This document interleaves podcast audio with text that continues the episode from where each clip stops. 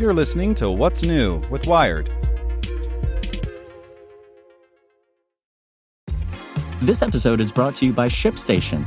You know, some things take a lot of work, like sending little robots to far off distant planets. And just as that's challenging, so too is running a successful e commerce business, especially when there's so much to do. So I want to introduce you all to ShipStation. Now, I love using ShipStation because of its easy to use dashboard, which makes managing orders and printing labels a breeze and super smooth. Oh, and the customer service is just out of this world.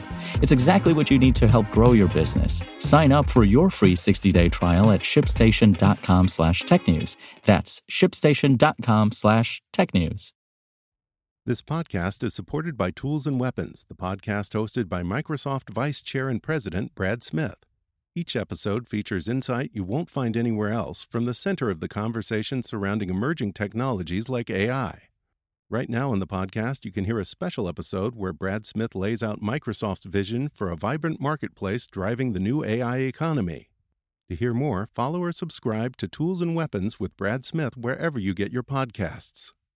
It's today's most interesting thing in tech from Nicholas Thompson, editor in chief of Wired. The most interesting thing in tech Domino's Pizza and the Americans with Disabilities Act. The law was passed 30 years ago and was applied to physical stores, to physical spaces. That's why stores have wheelchair ramps to make them accessible to everybody. But there's a question about the law. Does it apply in the digital world as much as it does in the physical world? And this has come to a head today with a lawsuit that was brought against Domino's Pizza. A blind user of the Domino's website said, hey, I can't order a pizza online. He uses a text reading app that allows a blind person to read the web, reads the text on the web. But Domino's wasn't configured in a way that let him order a pizza. And so he sued. And the Ninth Circuit said, you know what? ADA applies in the digital world as much as the physical world. What happened today is that Domino's appealed that ruling. And they said, no, no, no, no, no. It's not just about everybody having access in all ways to all of our products. It's about a constellation of access. A blind person can certainly order a pizza. They can pick up and use the phone. We don't have to make every app, every site accessible to everybody with every disability. Supreme Court looked at the Ninth Circuit's ruling weighed Domino's arguments and said, you know what? We're going to let the Ninth Circuit Court's ruling stand. Supreme Court didn't rule on it one way or the other. They just said, we're not going to grant cert. We're not going to do this. And so the Ninth Circuit Court has had the say. So now what happens? Well, Domino's will have to become ADA compliant. You will have to be able to order a, web, order a pizza off Domino's website and in Domino's app, even if you are blind.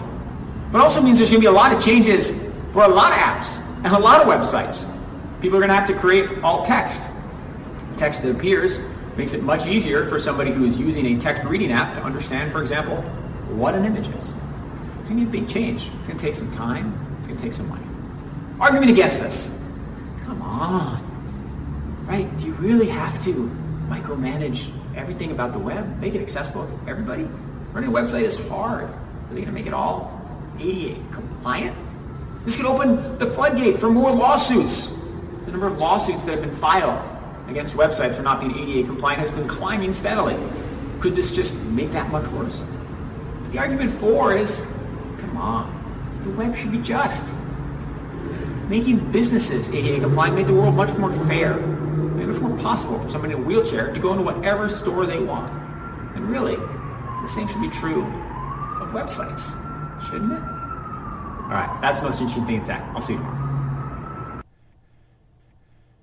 Get more great stories from Wired in our daily newsletter. Sign up at wired.com/slash/daily. Want to learn how you can make smarter decisions with your money? Well, I've got the podcast for you. I'm Sean Pyles, and I host NerdWallet's Smart Money Podcast.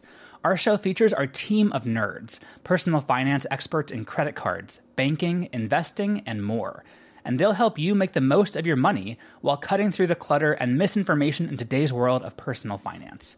You'll get clarity on strategies to help you build your wealth, invest wisely, shop for financial products, and plan for major life events. Listen to NerdWallet's Smart Money Podcast wherever you get your podcasts.